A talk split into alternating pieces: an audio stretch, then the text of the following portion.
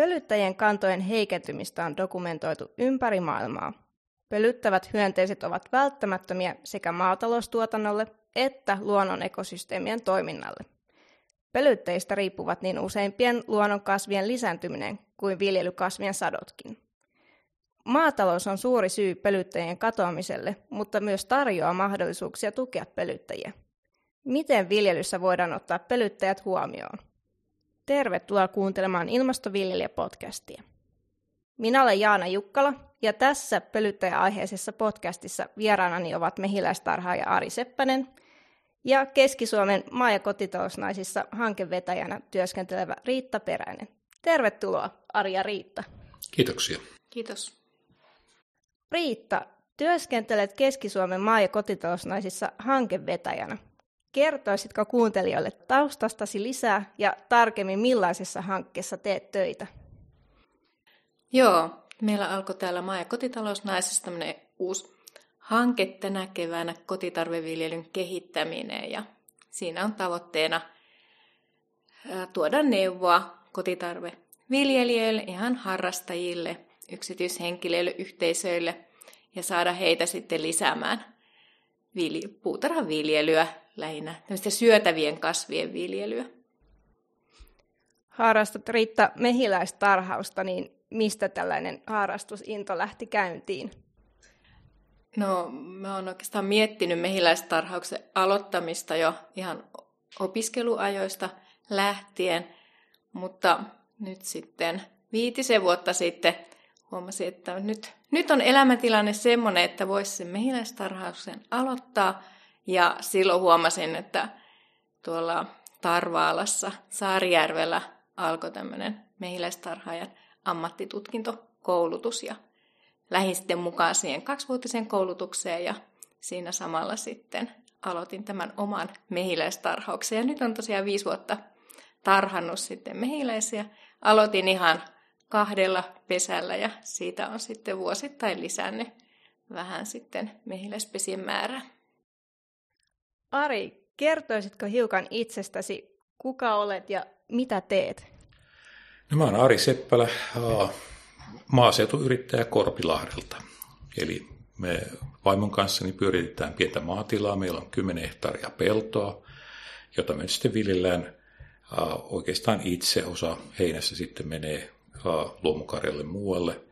Ja sitten me tehdään tosi montaa muuta juttua. Ja tänne mä oon varmaan päätynyt sen takia, että 80-luvun puolivälissä mun vaimo Mare Komppa oli Tarvaalassa opiskelemassa ja päätyi sitten siellä mehiläishoitokurssille ja päätti sitten ostaa uuden pesän tai aloittaa tarhauksen ostaa pesän. Ja mä olin sitten silloinen poikaystävä ja mulla oli se auto, niin sitten muakin tarvittiin tässä prosessissa ja mä läksin sitten mukaan hakemaan sitä pesää. Ja, ja sillä tiellä tässä ollaan, että mekin lähdettiin, me lähdettiin yhdestä pesästä ja sitten me on niitä lisätty ja ja meillä on lisätty aika paljon niitä, koska meillä on toista tuhatta mehiläispesää ja tietääkseni meillä on Suomen suurin mehiläistarhaus ollut jo muutaman vuoden ajan. Ja, ja tässä välissä niin mä oon ollut sitten erilaisissa muissa hommissa. Mä oon ollut mehiläisodon neuvojana olinko 16 vuotta tai jotain semmoista, mutta tällä hetkellä on siis yrittäjänä ja, ja ajattelin pitkään, että mä oon näissä mehiläishommissa loppuelämäni, mutta sitten hairahdun kalastamaan vähän ja nykyään meillä on myöskin tämmöinen Järkisärki-niminen yritys ja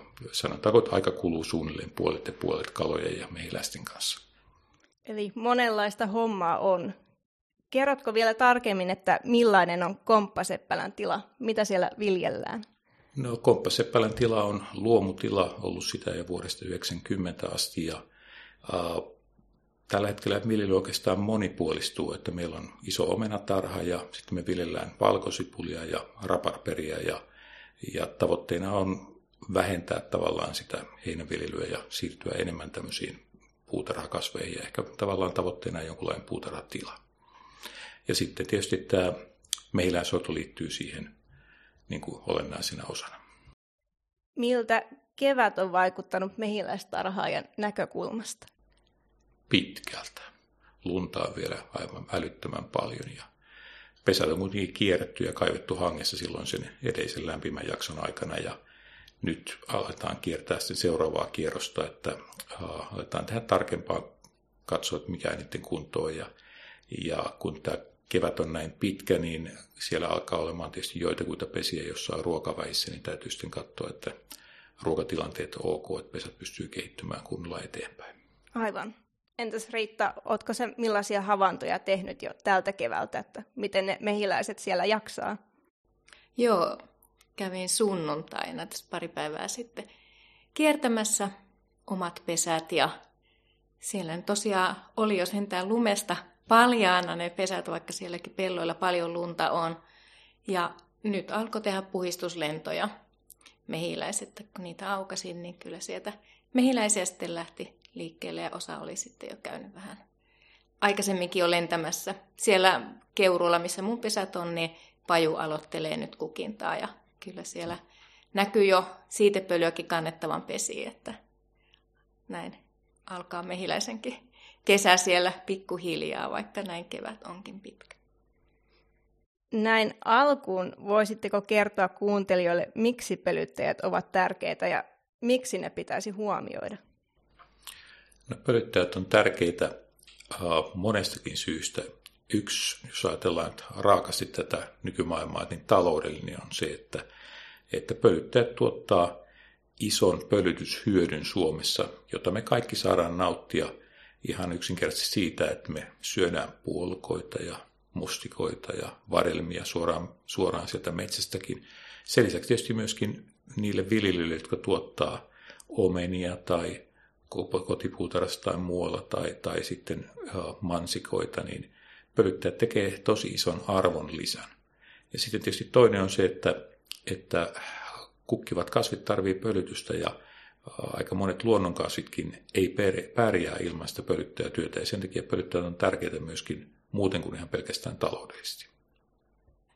Miten Riitta, sä kommentoisit tätä, mitä muuta sä lisäisit, mitä Ari toi jo, toi jo tässä esille?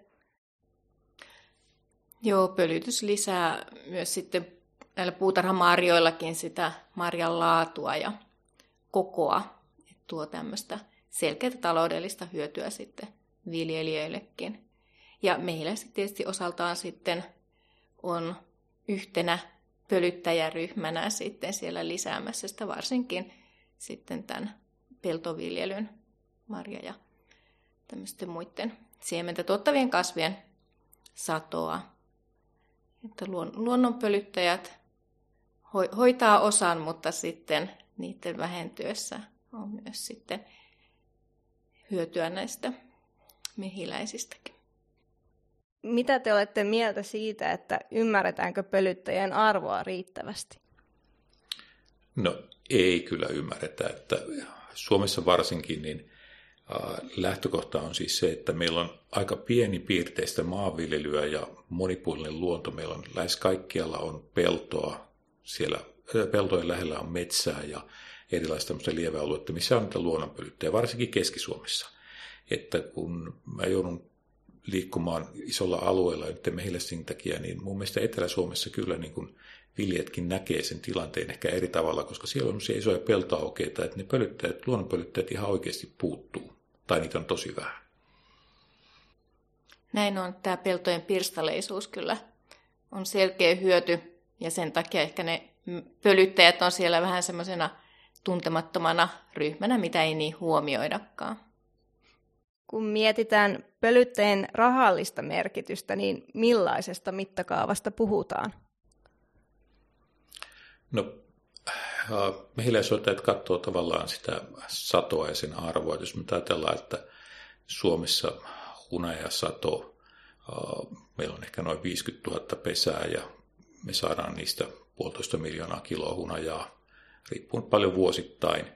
Ja sen hunajan niin kuin rahallinen arvo, jos ajatellaan tämmöisen irtohunajan hinnalla, niin, niin olisi ehkä jonkun 7 miljoonaa tai jotain semmoista, niin se pölyttäjä hyöty on yleensä laskelmissa päädytty siihen, että se on noin 6-10 kertaa suurempi. Eli mä ainakin niin kuin yksi syy, minkä takia mä oon on se, että, että mä teen työtä, joka antaa lisäarvoa luonnolle ja muille ihmisille enemmän kuin mitä mä itse itse tavallaan sen työn kautta saan. Eli, eli, eli mä niin kuin teen hyvää. Eli puhutaan isosta mittakaavasta. Entä millainen maailma olisi, jos pölyttäjiä ei olisi? Aika paljon siinä vaiheessa, kun, kun mehiläiskadoista ruvettiin puhumaan, niin monet ihmiset heräsivät tähän ja monissa nettijutuissa näkyy tämmöisiä hyviä kuvia, että mennään ruokakauppaan ja otetaan sieltä sitten hedelmä- ja vihannestiskiltä kuva, ja sitten poistetaan sieltä kaikki semmoiset, jotka on pölytystyön tulosta. Ja se on kyllä aika iso se ero, että, että perunat kasvaa ihan hyvin ilman mehiläisiä ja vehnääkin tulee ja kauraa, mutta se siinä vaiheessa, kun pitäisi saada sipulit esimerkiksi, me ajatellaan, että okei sipulit, mutta tänä päivänä sipulin siemenet tulee aika pitkälti mehiläispölytyksen kautta, että se niin kuin liittyy paljon muihin kuin niihin marjojen hedelmiin, joita me niin normaalisti ajatellaan. Jos ajatellaan vaikka peltoviljelyä, niin apilan viljely kävisi aika heikoksi, jos joku ei pölytä niitä kukkia. Joo, kyllä se on karsiutus ruokavaliosta kyllä hyvin nopeasti. Meidän kotoiset marjamme, metsämarjat ja puutarhamarjat, hedelmät kokonaan. Eli näkyisi selvästi sitten ruokalautasella tämä, jos pölyttäjä ei olisi. Eli pölyttäjillä sitten tästä keskustelusta voidaan päätellä, että niillä on merkitystä monella eri tapaa, sillä pölyttäjien väheneminen muodostaa uhan niin luonnon monimuotoisuudelle, ekosysteemin vakaudelle, ruoantuotannolle kuin ihmisten hyvinvoinnille.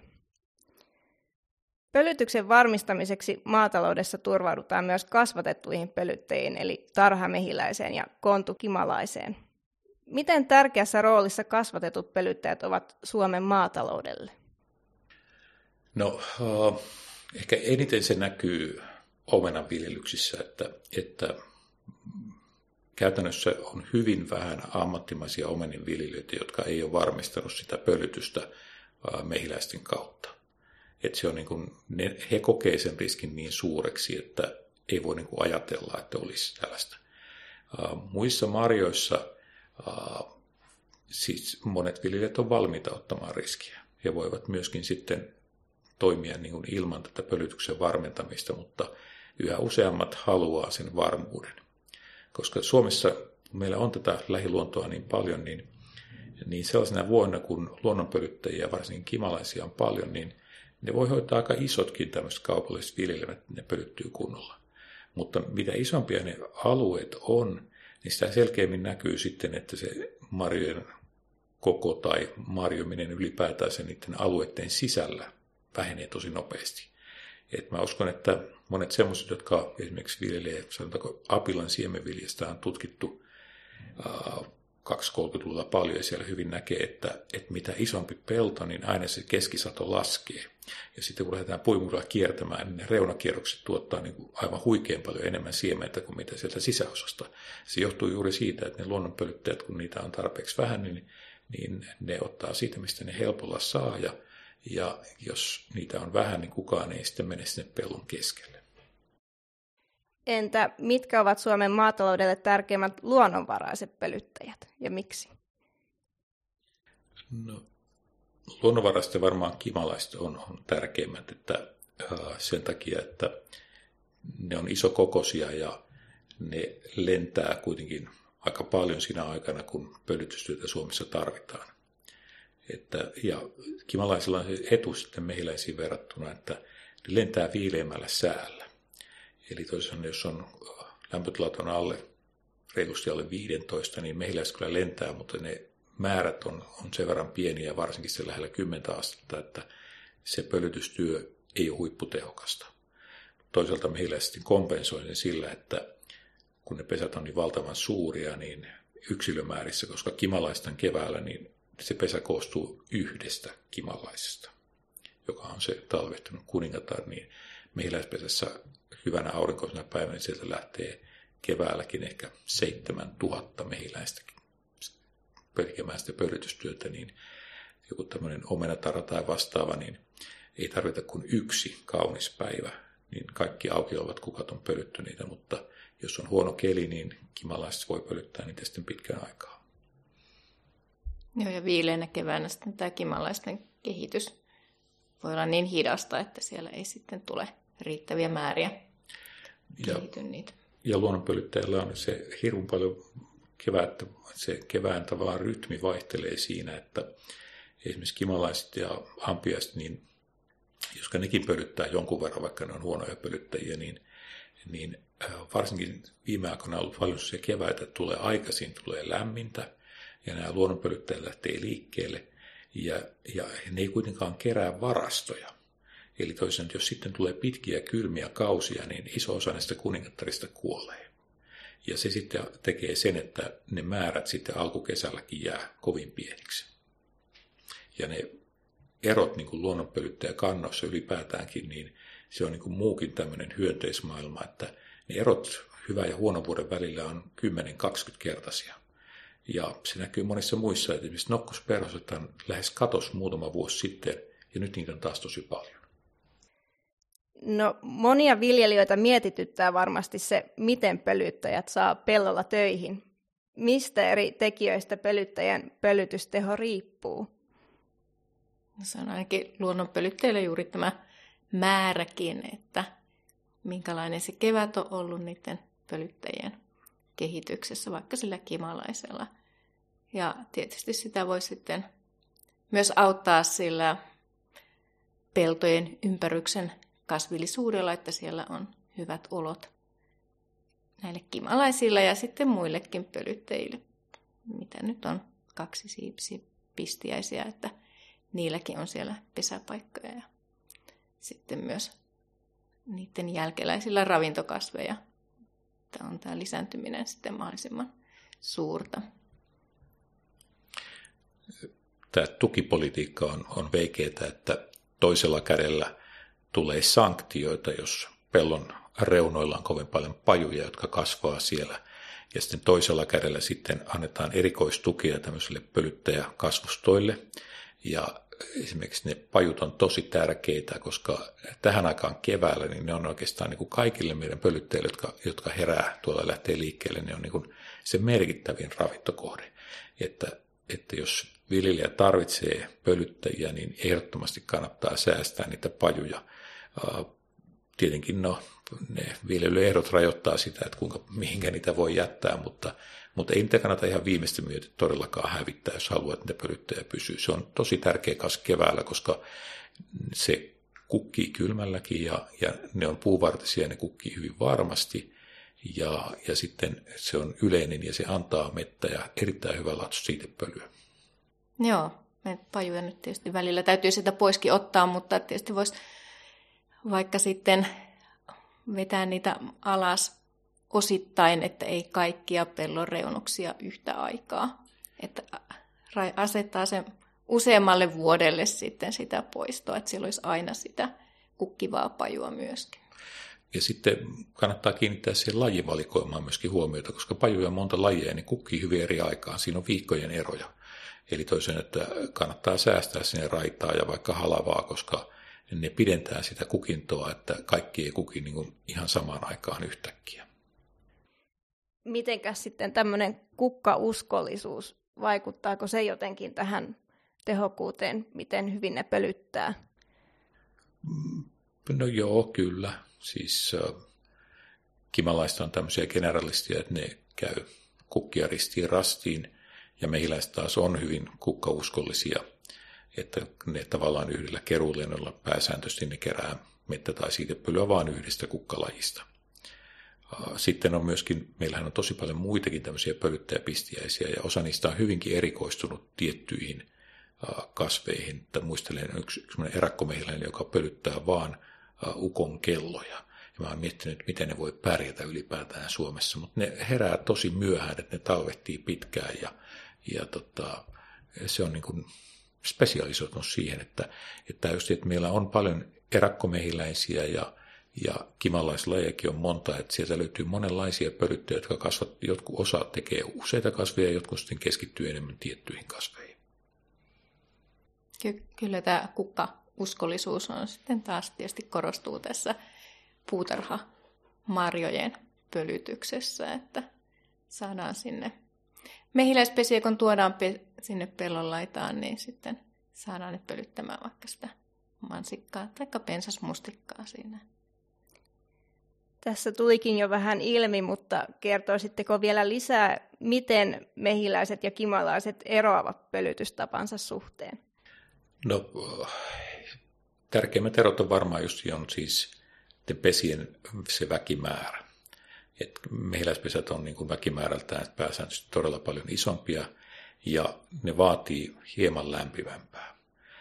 Ja kimalaiset taas, niin siellä on paljon vähemmän yksilöitä. Ne, ne yksilöt sitten tekee enemmän töitä. Kyllä ne jaksaa lentää pitempään kuin yksittäiset mehiläiset. Että ne kompensoi tavallaan, että sanotaanko, että yksi mehiläinen, tai sanotaanko yksi kimalainen vastaa helposti ehkä kymmentä mehiläistä.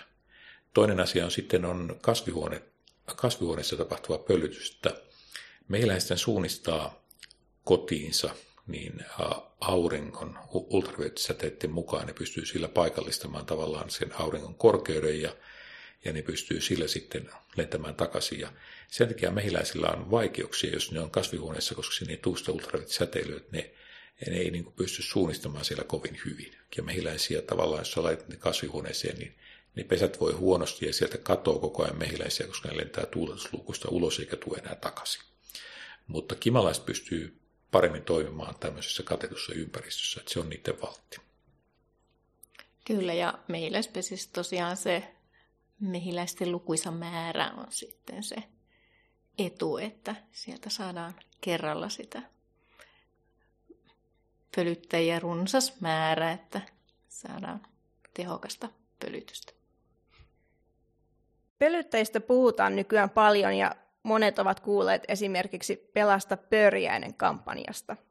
Mutta mitä tiedetään pölyttäjien nykytilanteesta Suomessa? No, mä kyllä sanoisin melkein, että ei juuri mitään.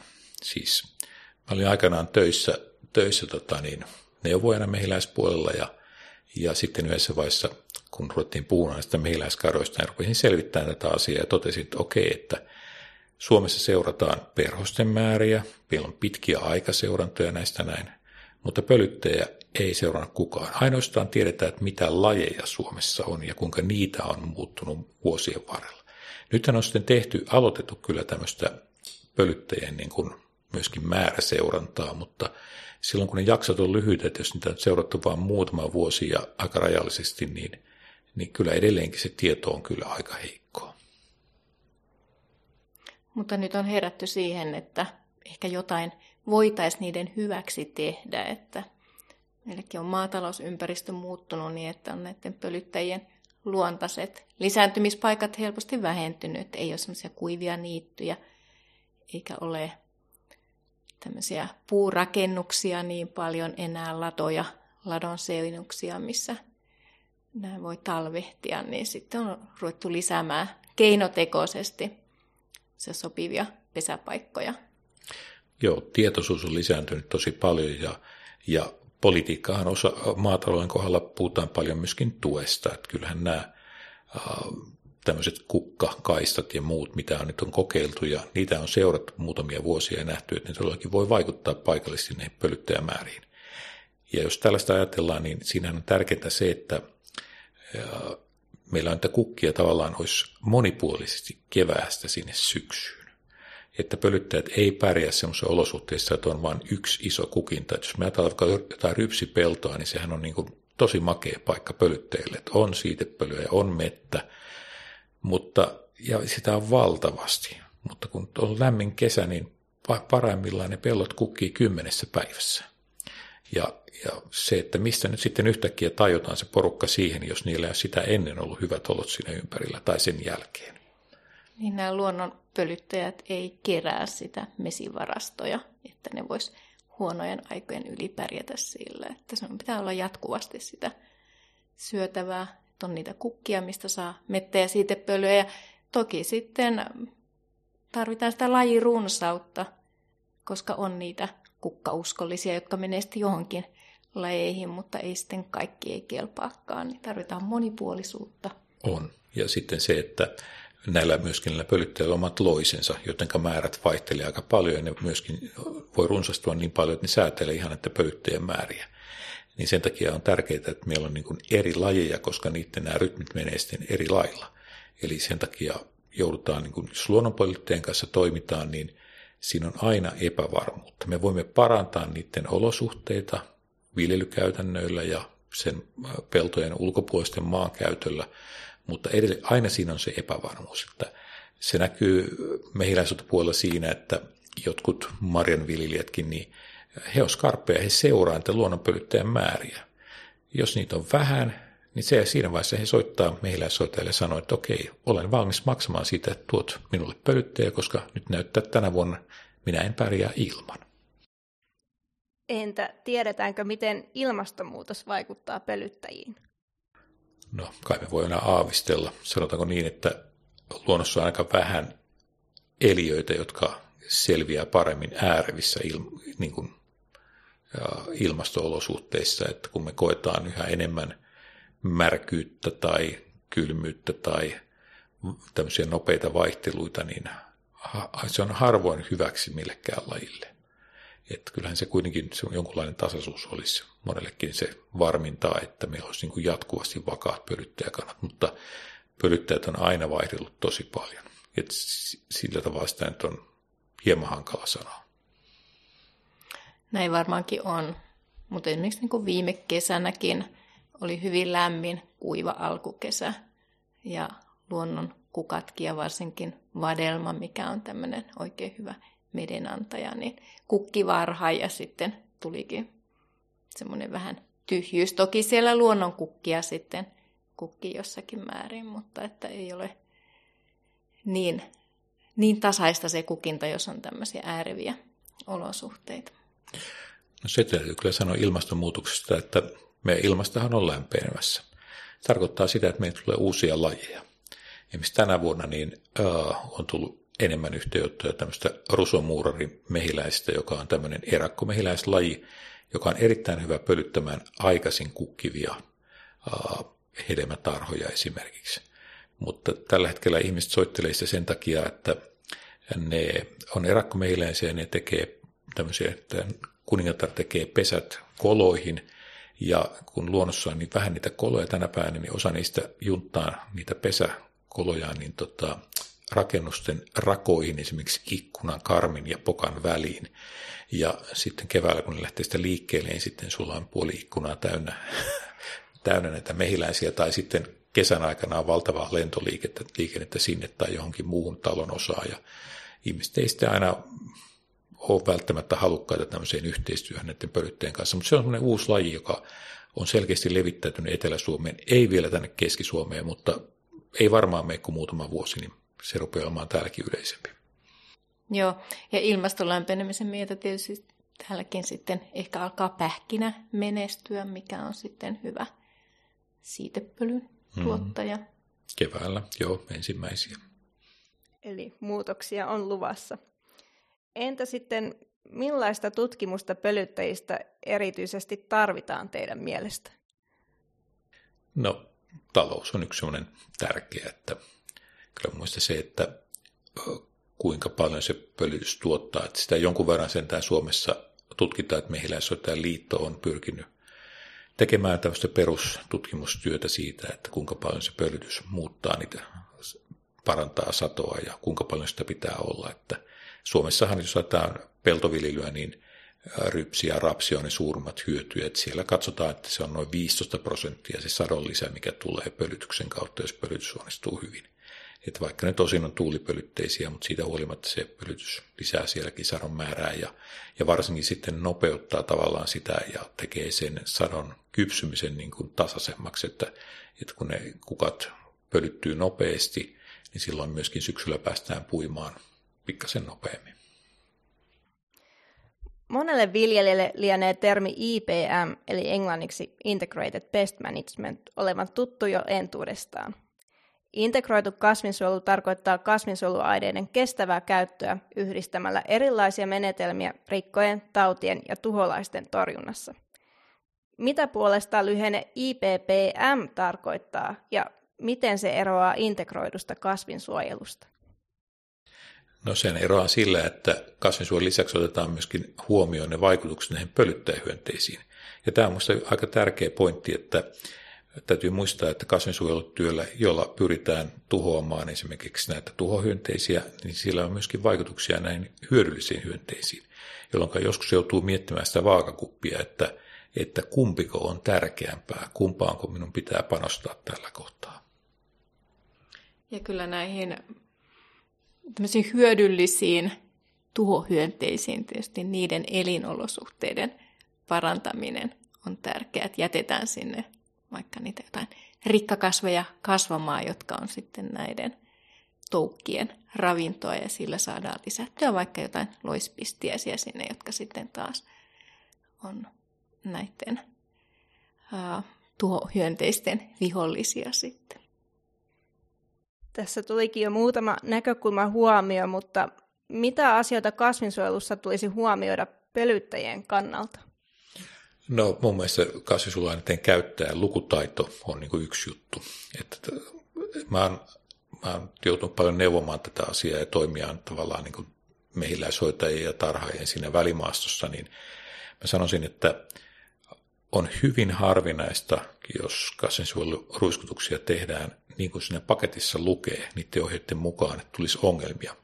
Ja meilläkin on mehiläistarhoja tosi paljon peltojen reunoilla ja niitä ruiskutetaan joka vuosi ja viljelijät on paljon yhteyksissä minuun tästä näin ja, ja mä niin kuin pääsääntöisesti sanon, että jos tehdään pykälien mukaan, niin ongelmia tulee tosi harvoja. Esimerkiksi meillä me pyöritetään toissa tuhatta pesää kahdessa noin 150 paikassa, ehkä on tehty tätä vuosia, niin mulle ei tullut henkilökohtaisesti yhtään tapausta, että joku olisi kasvinsuojeluaikaneella tappanut mun mehiläisiä niin, että mä olisin pystynyt niin huomaamaan, että niitä olisi kuollut niin paljon. Ilman muuta niitä kuolee, jos ne jää suoraan sinne ruiskutuksen alle, pelkästään jo ne sideaineet ja muut saattaa vahingoittaa niitä, mutta, mutta siitä huolimatta se on eri asia kuin mitä se, että tulee tämmöisiä niin kuin äkkikuolemia. Ylipäätäänkin Suomessa niitä on tosi vähän, että mä tiedän alle kymmenen tapausta niitä parintakymmentä vuodelta, kun mä oon seurannut aktiivisesti. Aiemmin käytiin läpi pölytyksen tärkeyttä ylipäätään, mutta mitkä viljelykasveista tarvitsevat pölytystä?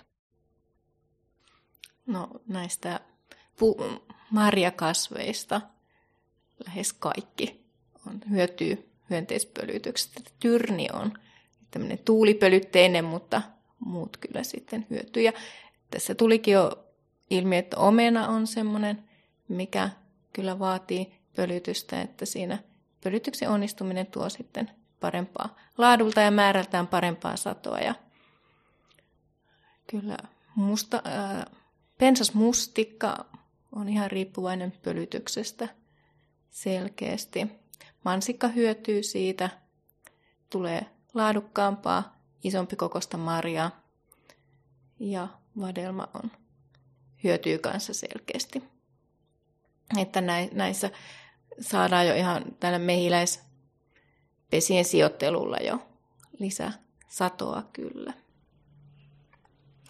Ja sitten jos katsotaan tämmöistä peltomittakaavan viljelyä, niin siellä rypsi ja rapsi on se suurin kohde ihan varmasti ja ehkä taloudellisesti niin kuin merkittävin pölytyksestä hyötyjä, mutta sitten myöskin tattari ilman muuta hyötyy pölytyksestä ja myöskin sitten härkäpavut ja sitten tota niin, apilan siemenviljelys, missä se on koko lailla ehdotonta, että se pölytys tapahtuu. Entä miten pölytyksen vaikutusta sadon määrään ja laatuun tutkitaan? No tässä on monenlaisia vaihtoehtoja, mutta perinteisesti sitä on tutkittu häkkikokeilla. Eli toisin sanoen alueelle, jossa on kasvia, niin sinne laitetaan sellaisia häkkejä ensinnäkin, jotka estää, että kukaan meillä, kukaan pölyttäjä ei pääse sinne pölyttämään. Ja sitten verrataan satoa siihen, mikä on, on tavallaan ollut vapaana, mutta sitten myöskin tehdään tämmöisiä täydellisen pölytyksen kokeita, että laitetaan sinne häkkiin pieni mehiläispesä esimerkiksi, jolloin ne kaikki kukat tulee varmasti pölytettyä. Ja ne on tämmöisiä klassia. Näissä on omat heikkoutensakin, mutta ne antaa tavallaan niiden ääripäiden arvot. Ja näin voidaan sitten yhdistää vielä tämmöiset kokeet, mitenkä vaikka harmaa hometta voidaan sitten mehiläisten avulla vähentää. Eli mehiläiset kuljettaa sitten niihin kukkiin tämmöistä sienivalmistetta, joka sitten vähentää sitä harmaa homeen esiintymistä. Voitko kertoa tästä vähän lisää, niin miten tämä käytännössä toimii? No, mehiläispesän suuaukolle asetetaan semmoinen siihen tarkoitukseen kehitetty laite, mihin laitetaan tämmöistä jauhemaista sienivalmistetta Ja mehiläiset siitä kulkiessaan sitten saavat tätä ainetta karvoihinsa ja vievät sitä sinne vadelman taikka mansikan kukkiin ja omenallakin tätä käytetään kyllä. Ja tämä sienivalmiste siellä sitten valtaa sieltä sellaiset tilan niin, että sinne ei pääse tämä harmaahume itiöt sitten tarttumaan. Onko teillä kokemusta tämän valmisteen käytöstä? Mä en ole mehiläisillä tätä käyttänyt, mutta onko sulla Ari? No mulla on ollut mehiläisiä semmoisella marjatilalla, missä tätä on käytetty. Ja se on tosiaan tosi hyvä systeemi sen takia, että se, uh, se on täysin luonnonmukainen. Se sopii myöskin luomuun. Mutta sitten uh, myöskin monet tavaamaiset marjaviljat käyttää tätä tavallaan niin kuin lisä, lisäapuna, koska se parantaa, sen, että, tai vähentää harmaahometta myöskin niillä peltoalueilla, mitä ruiskutetaan harmaahometta varten. Ja sitä kautta niin kuin viljelijät saa sen panoksen aika hyvin takaisin, mitkä he joutuu laittamaan tähän näin. Ja se lisää, paitsi ettei siis ne marjat ei niin kuin silmin nähden homedu niin paljon jokseen keruvaiheessa, niin se myöskin lisää niiden marjojen säilyvyyttä keruun jälkeen, mikä on tosi merkittävää. Ja omenallahan tätä on viime aikoina justiin kehitelty, että sillä saadaan estettyä tämmöisiä varastotauteja, tämmöinen siemen mätä, mikähän se nyt oli, mikä niin kuin tulee sitten vasta varastosta näkyviin, niin sitä pystytään estämään. Ja se mekanismi on juuri niin kuin sanoit, että tämä sieni, joka sen levitetään, niin se leviää sinne kukkaan ja sinne helmäpohjaan, ja sillä vaiheessa, kun se homeitio tavallaan osuu sinne, niin se ei tulekaan niin kuin valmiiseen ruokamaahan, vaan se tulee alueelle, jossa kilpailija elää jo. Ja se tavallaan niin kuin blokkaa sen pois. Kyseisen taudin nimi taisi olla siemenkotamätä. Joo, joo. Mä, mä en onneksi ole niin paljon joutunut omenoita varastoimaan. Niin. Se hankaluus tässä aineessa on, että sitä pitää sitten joka päivä lisätä sinne levittimeen, että sitä ei voi niin laittaa varastoon, vaan että se pitää joka päivä lisätä, että se ei kostu siellä. Ja tämä sama vaikutus voitaisiin tehdä yhtä, yhtä hyvin myöskin ruiskuttamalla. Eli jos tätä sienivalmistetta sekoitettaisiin veteen ja ruiskutettaisiin niin kukkiin, niin se toimisi ihan samalla tavalla, mutta kun sitä pitää antaa niille kukille siinä vaiheessa, kun ne aukeaa, että se tulee tavallaan ehtii ensin, niin sitä pitäisi tehdä niin monta kertaa, että ne kustannukset tulisi liian suuriksi. Meillä se tekee sen automaattisesti, kun ne kiertää ne kukat, jotka on pölytetty, niin sinne ei enää mennä. Ja sitten taas ne, joita on avautunut ja tavallaan ovat siinä alkuvaiheessa, niin niissä sitten kierretään. Päästään hyvin pienillä ainemäärillä per hehtaari. Myöskin puhutaan, mitä se on 100-200 grammaa tarvitaan tätä ainetta hehtaarille. Mm, se on aika hinnakasta olisi ruiskuttaa sitä sinne sitten. Mutta tämä aine on hyvä, että siitä ei tosiaan mehiläisille mitään haittaa, eikä ole sitten hunajallekaan mitään haittaa tietynlaista täsmätorjuntaa. Kyllä. Entäs sitten, kuinka paljon hyönteispölytteisillä viljelykasvilla esiintyy pölytysvajetta? Ja millaisilla alueilla tätä sitten voisi mahdollisesti esiintyä? No, herukalla ainakin viileinä keväänä, milloin ei sitten niitä luonnonpölyttäjiä ole liikkeelle, jos ei siellä mehiläisiäkään ole, niin siinä kyllä näkyy sitten tämmöinen huonon pölytyksen vaikutukset, että raakeleita tippuu tertuista selkeästi pois. Ja mulla oli tattaripellolla, oli mehiläispesiä, niin siinä kyllä huomasi sitten sen, että siinä pesien läheisyydessä oli oikeinkin hyvää ja isokokoista jyvää ja sitten taas siellä peltoosilla, missä ei ollut niitä mehiläisiä, niin oli sitten jo pienempi sadon määrä, että kyllä se siinä, siinä oli selkeästi havaittavissa se mehiläisten hyöty.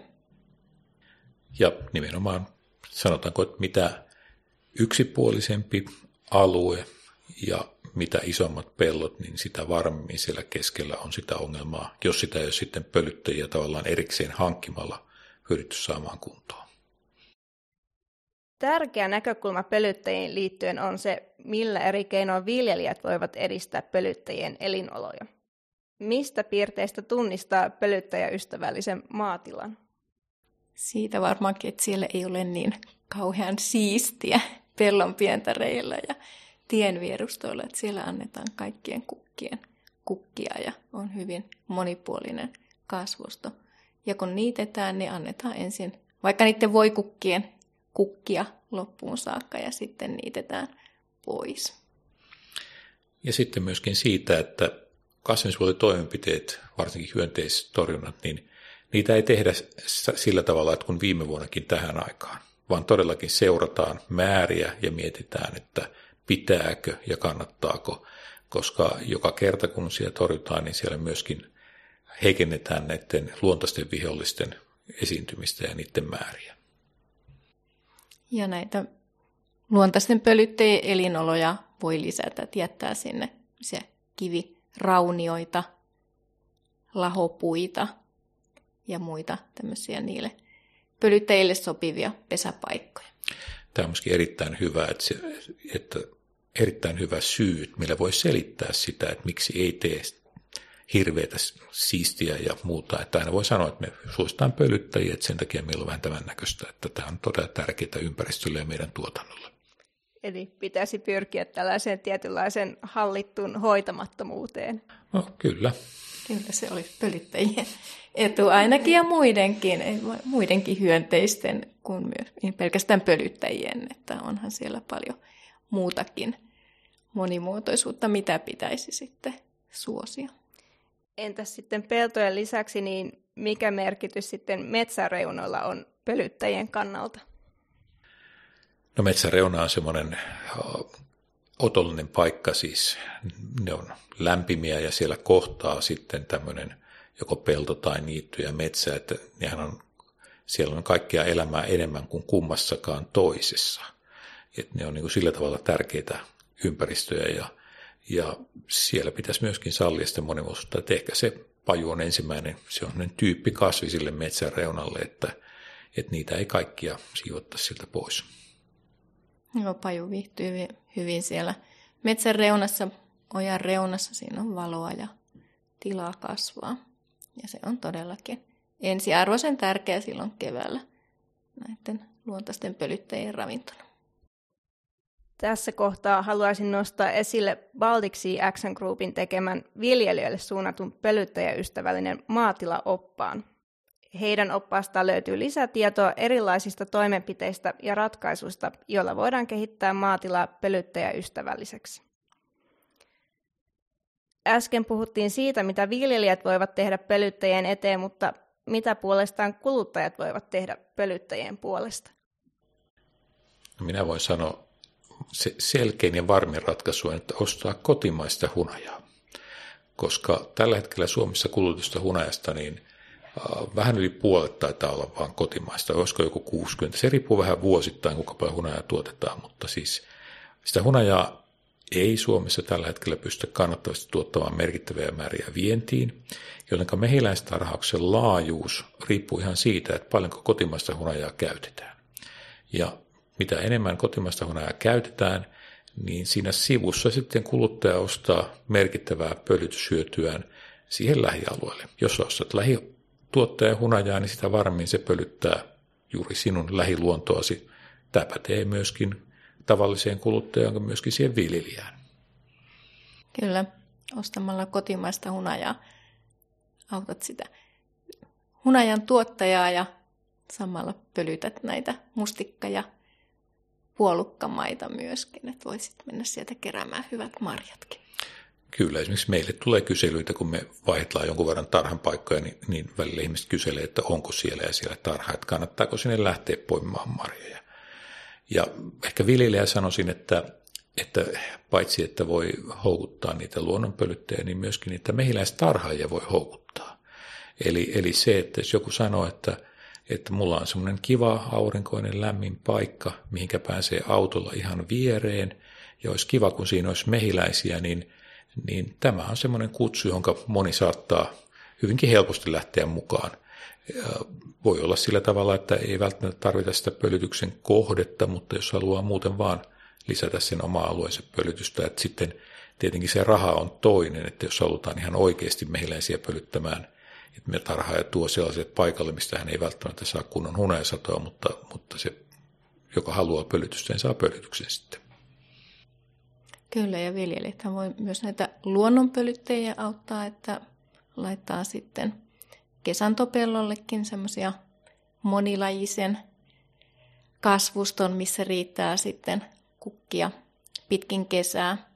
Ja voihan sinne sitten mainostaa sille mehiläistarhaajalle, että täällä olisi tämmöinen hyvä paikka ja ajattelin tämmöistä tänne kylvää, että näistä löytyisi mehiläisellekin sitten mettä ja siitä pölyä kerättäväksi. Entä jos jollakin herää ajatus siitä, että mehiläistarhaus kiinnostaisi, niin miten siinä pääsee alkuun?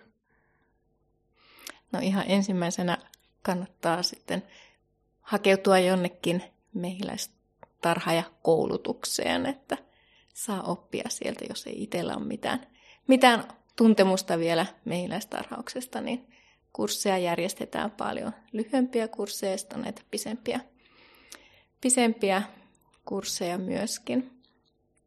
Ja ottamalla yhteyttä sitten alueen mehiläistarhoihin, että niistäkin kyllä sitten yleensä ihan innokkaasti opastetaan uusia tarhaajia alkuun ja voi sieltä ostaa sitten myös mehiläispesänkin, jolla pääsee sitten aloittelemaan. Joo, mehiläistarhaajien paikallisyhdistys on hyvä, hyvä semmoinen kontakti ja, ja kannattaa lähteä katsomaan ehkä, että kaivaa sen lähemmän mehiläistarhaajan tiedot ja pyytää, että voinko tulla katsomaan sun kanssa, että minkälaista se työ on. Se on ihan hyvä ohje, koska mehiläistarhaa, jos ei siihen mitään kokemusta ole tarhauksesta, niin sitten siitä voi yllättyä, miten monivaiheista se on ja tarkkuutta vaativaa ja jatkuvaa seurantaa vaativaa. No millaiselle henkilölle suosittelisit tätä harrastusta? Siis kuka vaan, joka on luonnosta kiinnostunut.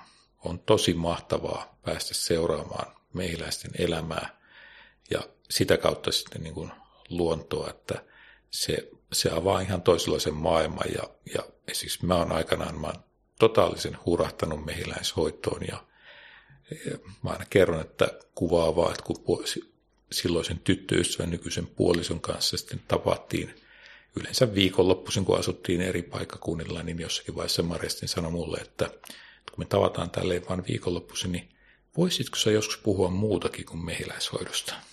Se nyt kuvaa ehkä sitä tilannetta. Ja nähtävästi mä pystyin joskus siirtämään aiheen muuhunkin, kun parisuhde on kestänyt tähän asti, mutta, mutta siis se on, monet ihmiset kerta kaikkiaan niin kuin löytää sitä ihan uuden maailman ja, ja nykypäivänä monet ihmiset tykkää siitä, että se on niin erilaista kuin muu.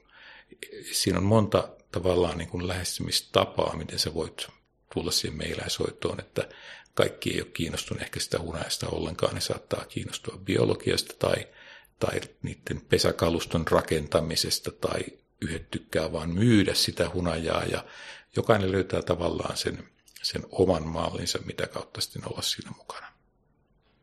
Kyllä, siitä avautuu aivan uusi maailma kyllä, että tutustuu näihin muihin samanhenkisiin ihmisiin, muihin mehiläishoitajia ja sitten itsekin aloin ihan eri tavalla sitten katselemaan näitä niittyjä ja niittykukkia ja mesikasveja, että mistä olisi sitten hyötyä näitä tässä mehiläistarhauksessa. Seuraavaksi puhutaan lisää pölytyspalveluista. Pölytyspalvelulla tarkoitetaan joko ekosysteemipalvelua, jossa luonnonvaraiset pölyttäjähyönteiset toimivat ekosysteemin osana pölyttäjän siemenkasveja ravinnonkerunsa yhteydessä, tai mehiläistarhaajan viljelijälle myymää tarhamiensa mehiläisten suorittamaa hyönteispölytteisten ravintokasvien pölytystä. Riitta, millaisia kokemuksia sulla on pölytyspalveluiden tarjoamisesta? No en ole varsinaisesti tarjonnut näitä palveluita, mutta mun ystävä kaksi vuotta sitten aloitti tattarin viljelyä ja hän sitten halusi sinne mehiläisiä pölyttämään ja mekin sitten kokeeksi vein sinne neljä pesää. Silloin ei oma pesämääräkään kovin suuri ollut ja neljällä aloiteltiin sitten tätä pölytysharjoittelua ja tosiaan vietiin sinne pellonlaidalle tattarin aloittaessa kukintaa. Niin veti omat pesät sinne ja sitten ne siellä sen kesän joitakin viikkoja siinä, minkä se tattari nyt sitten kukki sinne elokuulle, niin oli pesät siellä ja saatiin hyvä sato. Tämä oli molemmin puolin tämmöinen win-win tilanne, että me harjoiteltiin pölytyspalvelua ja kaveri harjoitteli tattarin viljelyä ja kyllä hän sai siitä selkeän sadon lisän sitten. Ja sovittiin, että nyt tulevana kesänä vien sitten uudestaan sinne nyt isomman määrän pesiä, että olisi sitten siitä oikea hyöty sinnekin päin. Ja itse sain paljon tattarihunajaa kyllä sitten. Ja se oli itselle taas semmoinen opettelun aihe, että mitäs tälle tummalle aromikkaalle hunajalle tehdään. Se taitaa ilmeisesti jakaa vähän mielipiteitä. Tattarihunaja, kyllä. Että kyllä sille löytyy heti, heti niitä, jotka rakastaa ja myös niitä, jotka ei voinut sitä sietää. Joo, sille tattarihunajasta ei ole neutraalia mielipiteitä, että on joko tai. Kyllä, näin huomasin, että... Mitä kautta pölytyspalveluita voi hankkia? No pölytyspalveluita voi hankkia joko mehiläistarhaajien kautta tai sitten ostamalla kimalaisia. Et ne on kaksi yleisintä tapaa. Et kimalaisia ostetaan ensisijaisesti kasvihuoneisiin, mutta myöskin jonkun verran avomaalle. Ja henkilökohtaisesti en laittaisi rahojani avomaalle kimalaisten ostamiseen, mutta jotkut laittaa. En ole nähnyt vielä kovinkaan paljon näyttöjä siitä, että siitä olisi hirveästi hyötyä, mutta ehkä jotkut näkevät asian toisin. Kuinka yleistä pölytyspalveluiden käyttö on Suomessa? Uh, jos Suomessa on 50 000 mehiläispesää, niin kyllä mä uskon, että niistä muutama tuhat on aika selkeästi ainakin pölytyspalvelutyössä. Ja se, että kuinka paljon ihan rahalla ostetaan, niin siinä voisiko tuhat pesää sitä luokkaa. Että koska mehiläishoitaja joutuu kuitenkin siirtämään ne pesät, koska mehiläishoitajakaan ei voi sanoa niille mehiläisille, että nyt lennätte tuonne. Eli ne mehiläiset täytyy tuoda. Yleensä tehokkaimmillaan se homma pelaa silloin, kun ne tuodaan just kun se 10 prosenttia kukistaan auki, niin tuodaan hyvin lähellistä kasvustoa ja sitten siinä vaiheessa, kun se kukinto on loppunut, niin me viedään ne mehiläiset pois. Niin niiden pesien siirtely on aika paljon työtä ja se on sitten myöskin, se pölytystyö on jossakin muussa sadosta ehkä pois, niin mehiläisoittajat haluaa sitä rahaa tai jonkun korvauksen. Ja jos viljelijä saa merkittävän sadollisen, niin hänen kannattaa se maksaa. Mutta Suomessa tämä peltojen ja lohkojen pieni koko tekee sitä, että luonnonpölyt hoitaa aika pitkään sitä hommaa, että on vain tietyt viljelijäryhmät, jotka on nähnyt että se varmasti maksaa ja he on kyllä sitten valmiita myöskin maksamaan sitä pölytyksestä. Ja halukkuutta näihin mehiläispesiin voisi olla enemmänkin, mutta sitten taas myös se etäisyyskin saattaa asettaa haasteita, että tuonne ihan syrjäseuduille ei sitten ole mehiläistarhaajankaan kannattavaa kulkea hoitamassa niitä mehiläisiä, koska sitten pesillä on kuitenkin käytävä säännöllisin välein ja se on hyvin sitovaa työtä sitten tarhaajalle.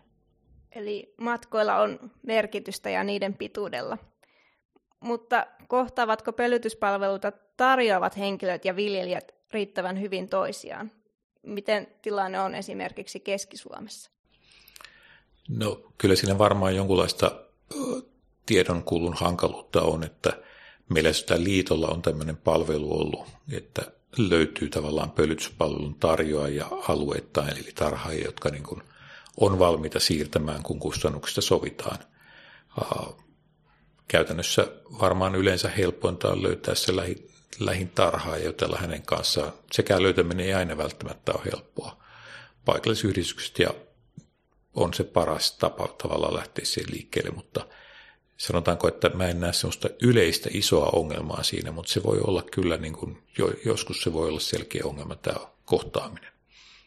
Kumpi Ari on yleisempää? Kysyvätkö viljelijät sinulta pölytyspalveluita vai otatko itse useimmiten ensin viljelijöihin yhteyttä? Viljelijät kysyy enemmän kuin mitä minä tarjoan.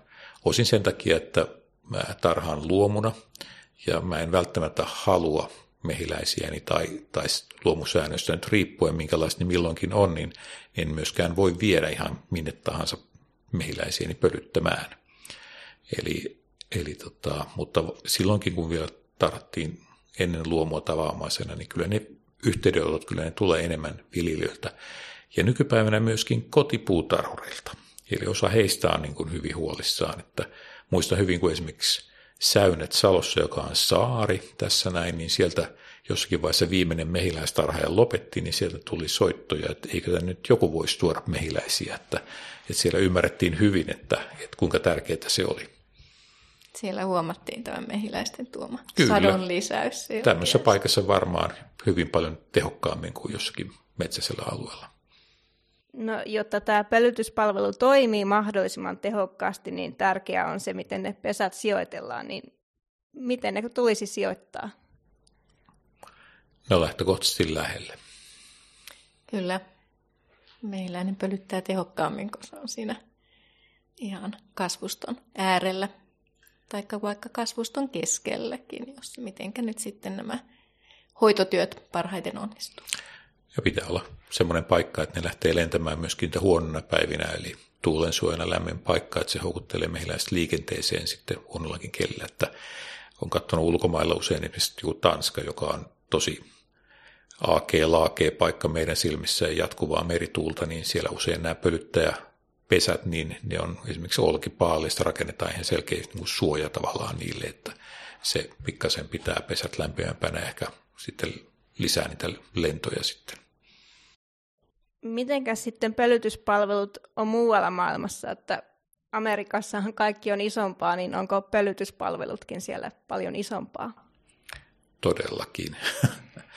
Tämä on kyllä pölytyspalvelujen se malliesimerkki, mutta se johtuu siitä, että Kalifornian keskuslaakso on maailman suurin keskittymä mantelin kasvatuksessa. Manteli vaatii kohtuullisen vähän vettä, josta siellä päin pulaa, ja se on ilmastollisesti erittäin hyvä paikka siihen. Siellä on käytännössä alue, joka on ehkä noin 50 kilometriä leveä ja 300 kilometriä pitkä, joka on lähinnä mantelia. Sieltä alla ei kasva mitään, siellä ei ole luonnonpölyttöjä juuri ollenkaan. Manteli vaatii ehdottomasti hyönteispölytyksen, eli manteleita ei tule, jos ei siellä ole mehiläisiä käytännössä.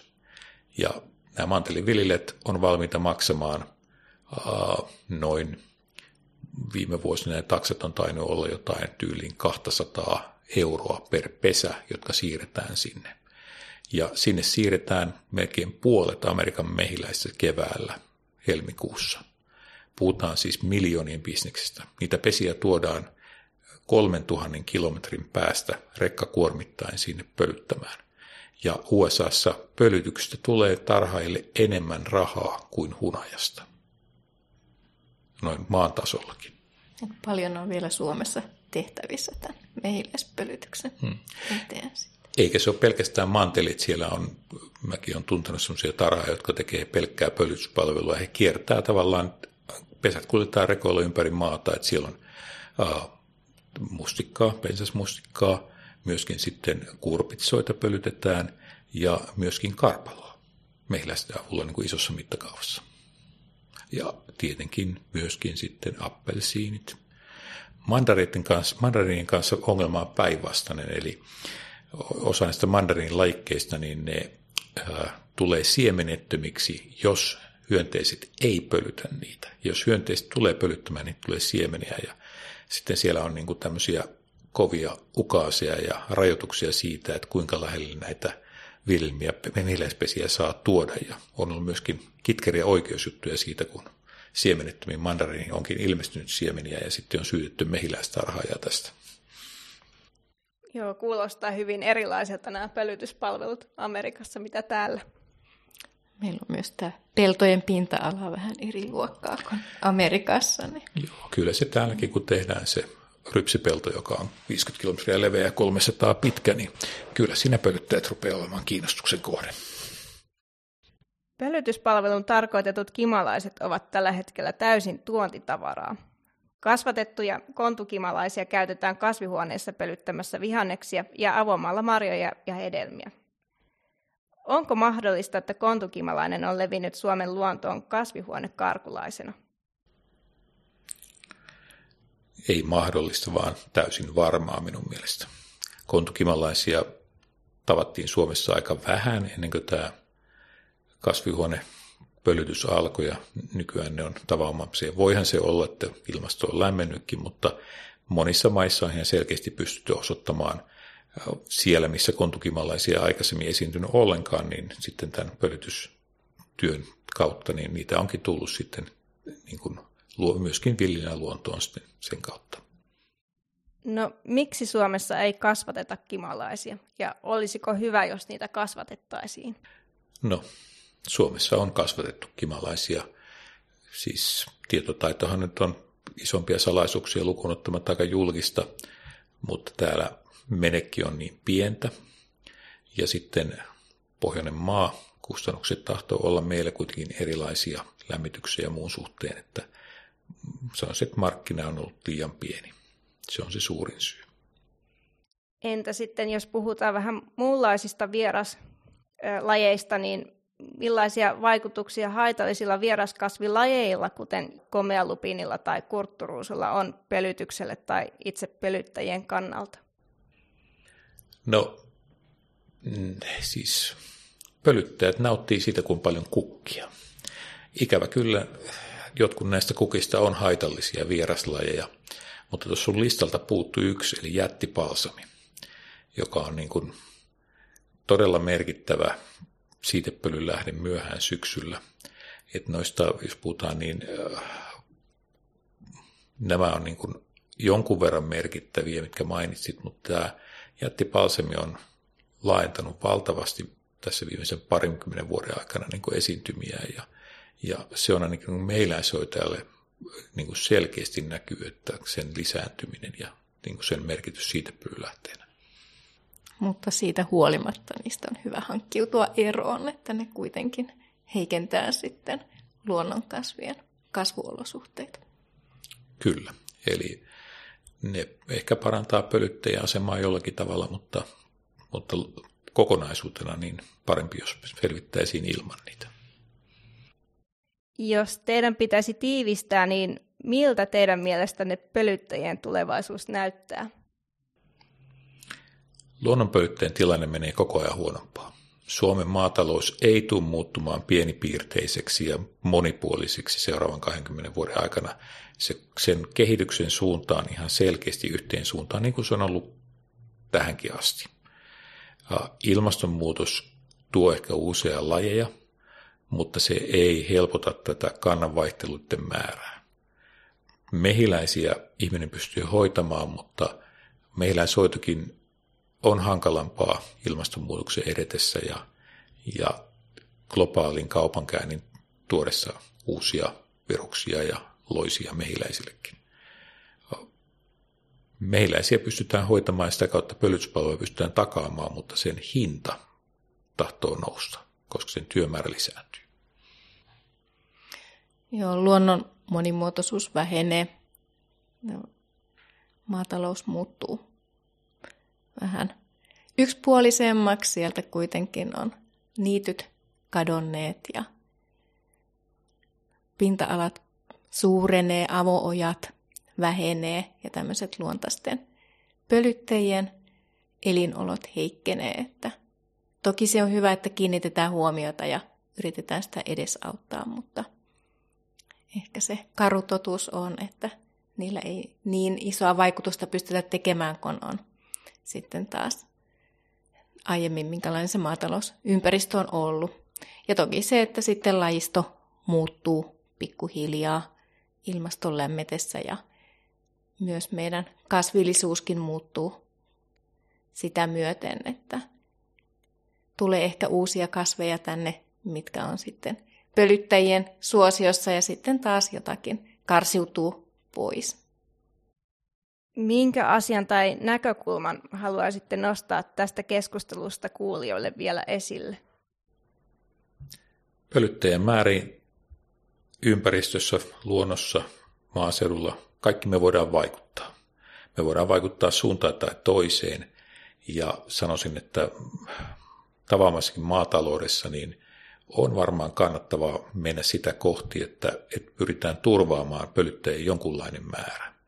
Ja se on varmaan taloudellisesti myöskin kannattavaa silloin, kun se tehdään oikeilla valinnoilla.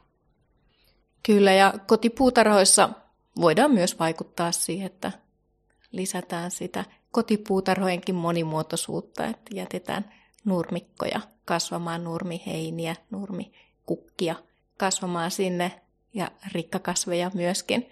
Ja myös sitten ihan kaupunkitasolla, että vähennetään niitä matalaksi ajettuja nurmikoita ja lisätään niittyjen määrää sellaisissa paikoissa, missä se on mahdollista.